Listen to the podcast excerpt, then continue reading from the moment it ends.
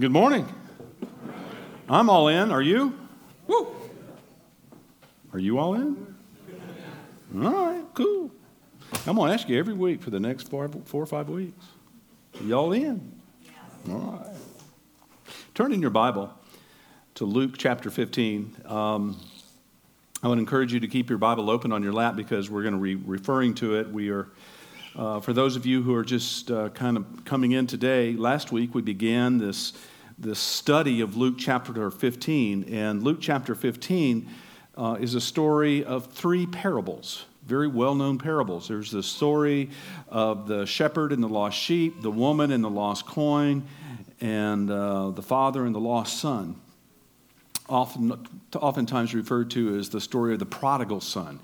Uh, last week we looked at uh, the sheep and the shepherd, realizing the story is more about the shepherd than it is the lost sheep.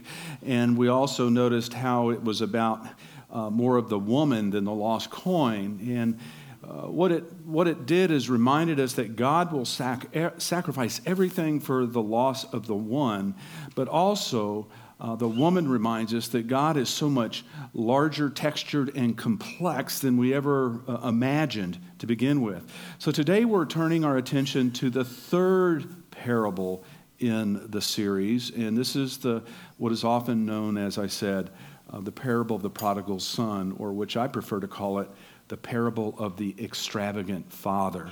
So turn with, uh, with me to Luke 15, and we're going to pick up with verse 11 through 24. 11 through 24. Hear the word of the Lord. Then Jesus said, Once upon a time there was a man who had two sons. The younger of them said to his father, Father, give me the share of my property that will belong to me. So he divided his property between them.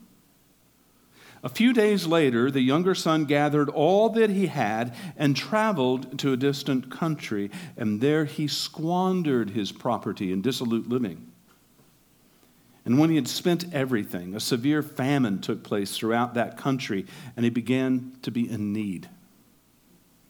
So he went and he hired himself out to one of the citizens of that country, who sent him to his fields to feed the pigs. He would gladly have filled himself with the pods that the pigs were eating, and no one gave him anything.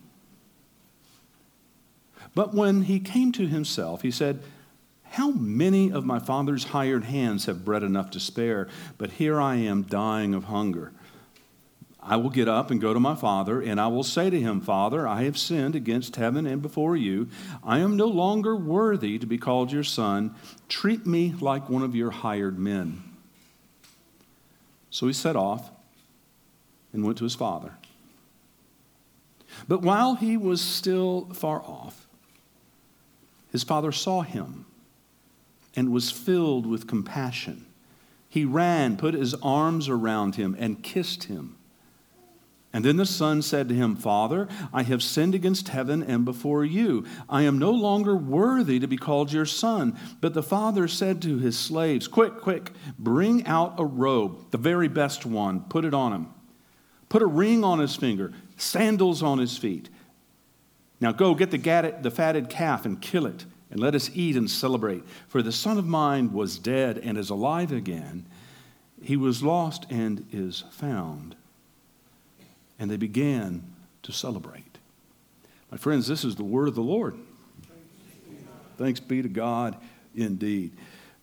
Now, this is one of the most well known parables or stories in, in Scripture. Um, for those familiar with it, as I say, we refer to it as the parable of the prodigal son, who squanders his livelihood and who finally comes to his senses and returns home. Um, though this is just part of the story, it's only one reading of the story. You see, there are two other main characters in this story of this parable that Jesus is talking about. One is the son who left, but the other two characters are the father and the grumpy older brother. Today we're going to look at the, parable from the father's point of view.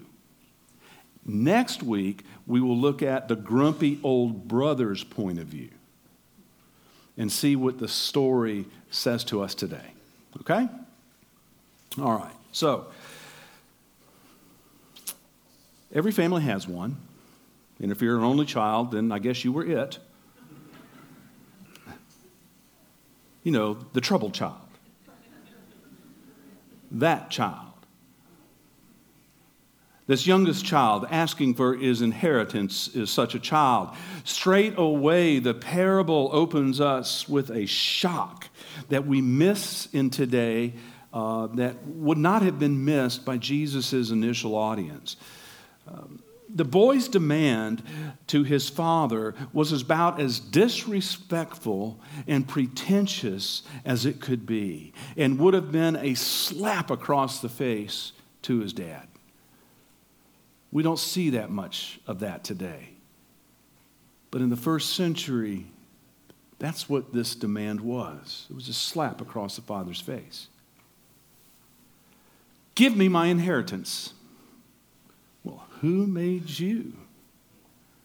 The statement is scandalous for several reasons. First, daddy's not dead yet. Inheritance are distributed Inheritances are distributed upon the death of the patriarch. The father may tell his children, Now, I'm going to give you this and I'm going to give you that um, when I'm gone.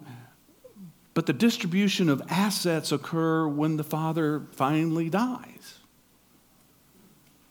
Second, the boy's demand shows that he feels some sense of entitlement to property and items that are not his and he did not earn to begin with. It's a culture of me. And third, this spoiled child is asking for his inheritance, violating family protocol by stepping all over his older brother's birthright. You see, the older son in that culture always got the inheritance first.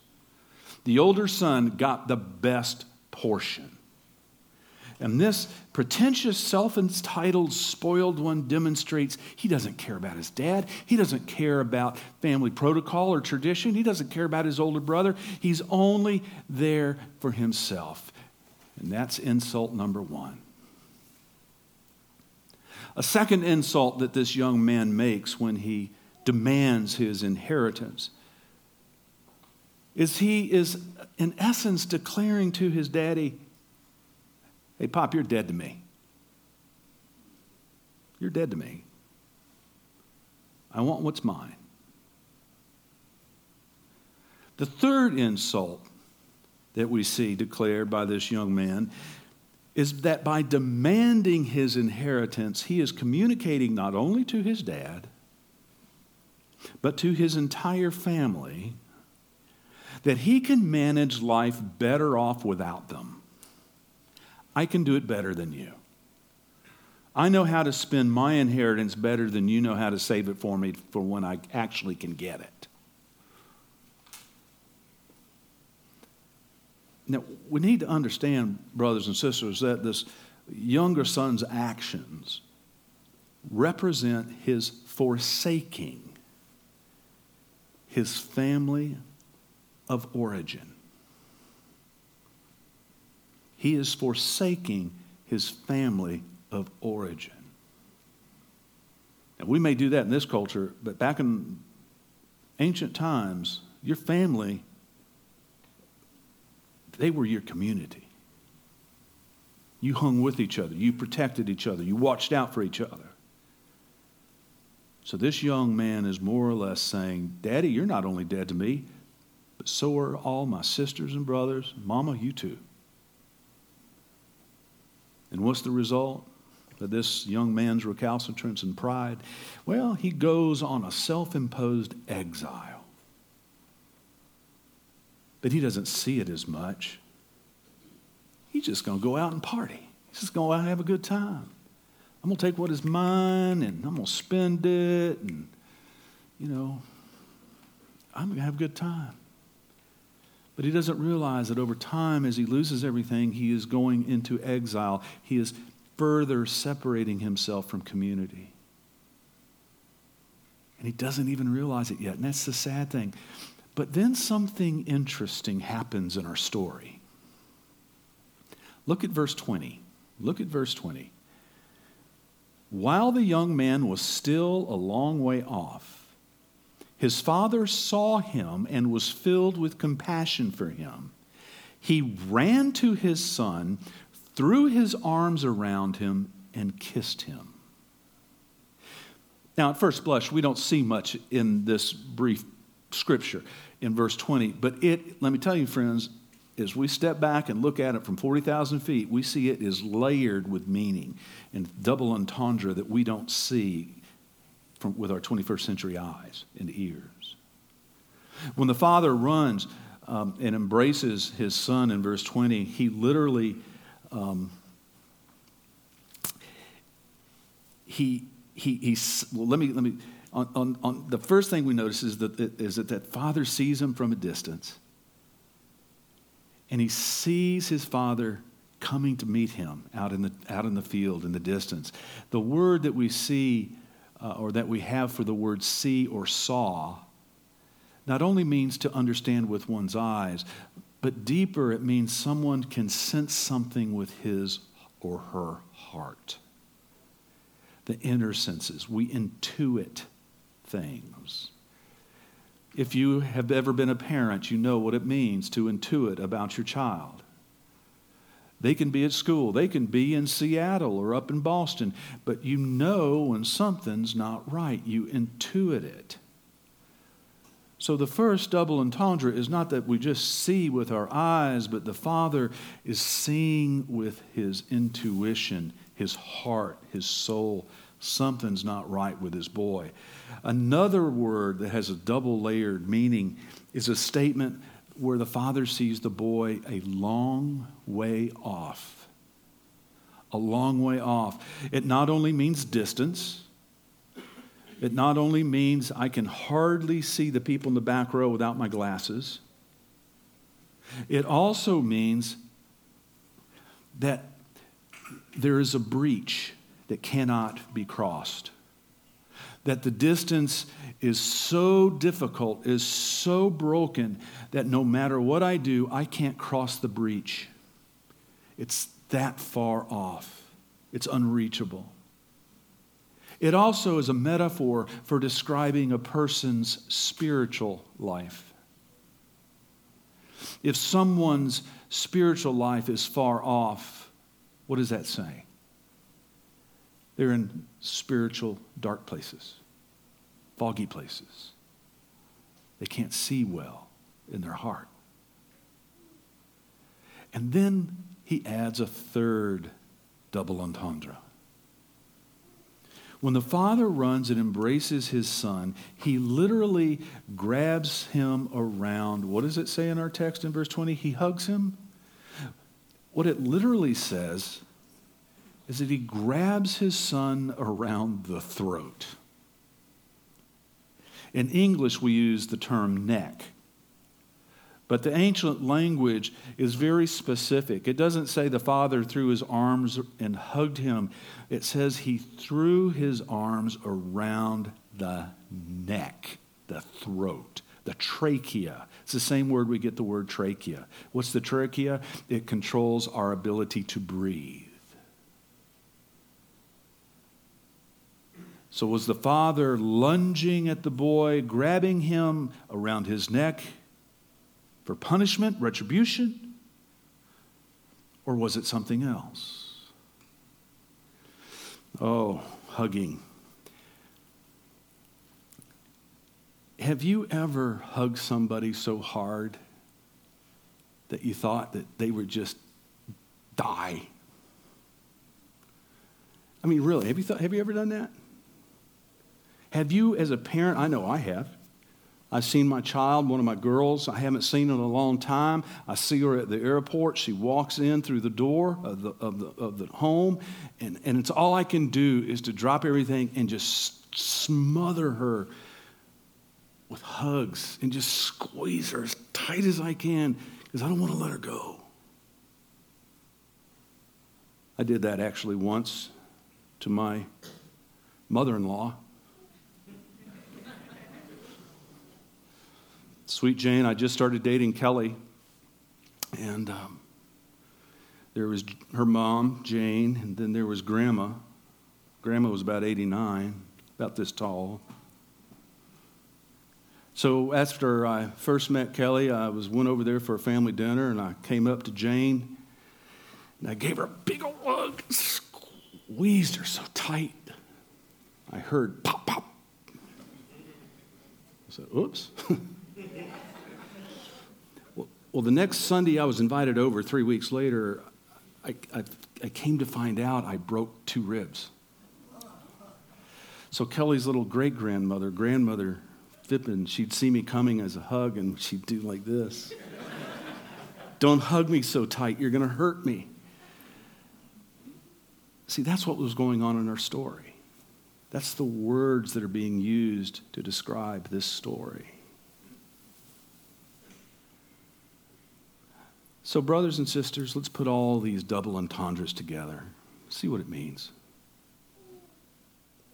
On one hand, you have a boy wallowing in pig slop and excrement. A pig, if you are a Jew, is an unclean animal in the eyes of any good Torah fearing Jew. It's one of those animals that if you hang out with or eat, you are impure. Your spiritual purity is tarnished. You are removed from community. This boy, in this story, it means the boy's not only exiled out of his family, but by eating with the pigs, he is removed from his family, his culture, his people, his community. This young man in the pigsty realizes he is three times removed from his daddy, his family, and his spiritual and social community. He has lost identity. What has he to do but to go back home and become an outcast and work as a hired hand? It's interesting, the story as we read the young man's soliloquy and hear his soliloquy about, well, maybe if I go home, my, my hired hands and my dads are better treated than me. We don't know if he's sincere, if he's serious about repenting and going back, or is he just seeing this as an opportunity to get fed? The story is up for interpretation if you read just the story. On the other hand, we see in our text or story that daddy knew in his gut in verse 20. The daddy knew in his heart of hearts, his gut, his son was in a dark, exiled place. Daddy knew his son was clouded with spiritual darkness and that his son did not know what to do. That he was wallowing in an exile of his own choosing and drowning nevertheless. Daddy saw that even though his son was far away. Even while the son is still far away, the daddy leaves the house. He leaves the house to fetch his son while the son is still in exile, while he was far away over the unbreachable breach. The daddy left to meet the boy. And he finally meets his boy, and the father throws himself at the boy. And the boy doesn't know is it retribution? Is he mad at me? But the dad squeezes and just hugs him to death, not out of hate and retribution, but out of love. Lavish, extravagant love. He attacks the boy with love. Instead of stripping and beating the boy, the father does the unexpected reverse. He calls for the servants to bring a robe, not just any robe, which one? The best robe, and put it on him. He orders a ring to be bought, brought and put on his finger. He orders sandals to be placed on his feet. Now, a robe, this new covering, is his father's way of making the son feel respected and approachable again. It's a way of changing his son's status as a homeless person to a person who is now going to be visibly seen and accepted in their culture. A signet ring is put on his finger. A signet ring in ancient times was given from the patriarch to the next line in the family. The next in line of the family. The signet ring represented power, it represented authority, it represented your people. And then there were the sandals. He received sandals, a sign of social, social stability, indicating he's now in higher standing than he was before, and he can enjoy the freedom of moving about without pain or discomfort. A robe, a ring, and a pair of sandals. Lavish gifts. And taken together, it was the father's way of reinstating his boy, bringing him back home into the family, back into the tribe, back into the people. No longer was the boy an outsider, he was an insider. No longer seen as a social outcast, the son is made clean by the father's demonstration of lavish, extravagant grace. No longer is the boy in fear, but he is caught up and hugged to death by his daddy's unbridled joy.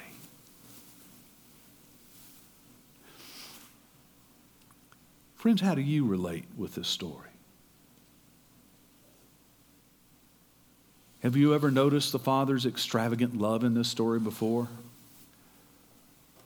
Or have you just quickly identified with the brokenness of the wayward son, as many of us have? Friends, I want us to know, notice the story's emphasis on the daddy's extravagant love. The good news of the gospel is like a woman feverishly looking for that lost coin last week. So God is like a father who runs up to greet us even when we don't know we're lost yet and hugs us to death out of joy.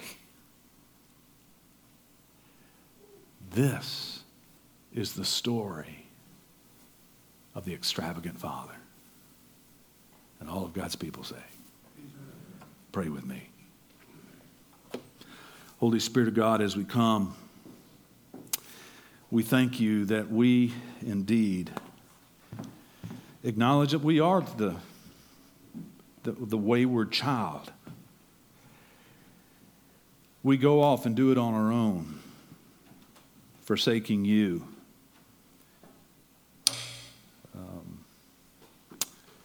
And yet, you, O oh Lord, remind us, or the extravagant Father, who, even though we don't know we're lost, you come searching for us, hunting for us, gathering us up in your arms, hugging us so tight we can't even breathe because you love us so. O oh Lord, remind us of your extravagance Help reveal to each of us in our own life where we need to feel that embrace. Amen.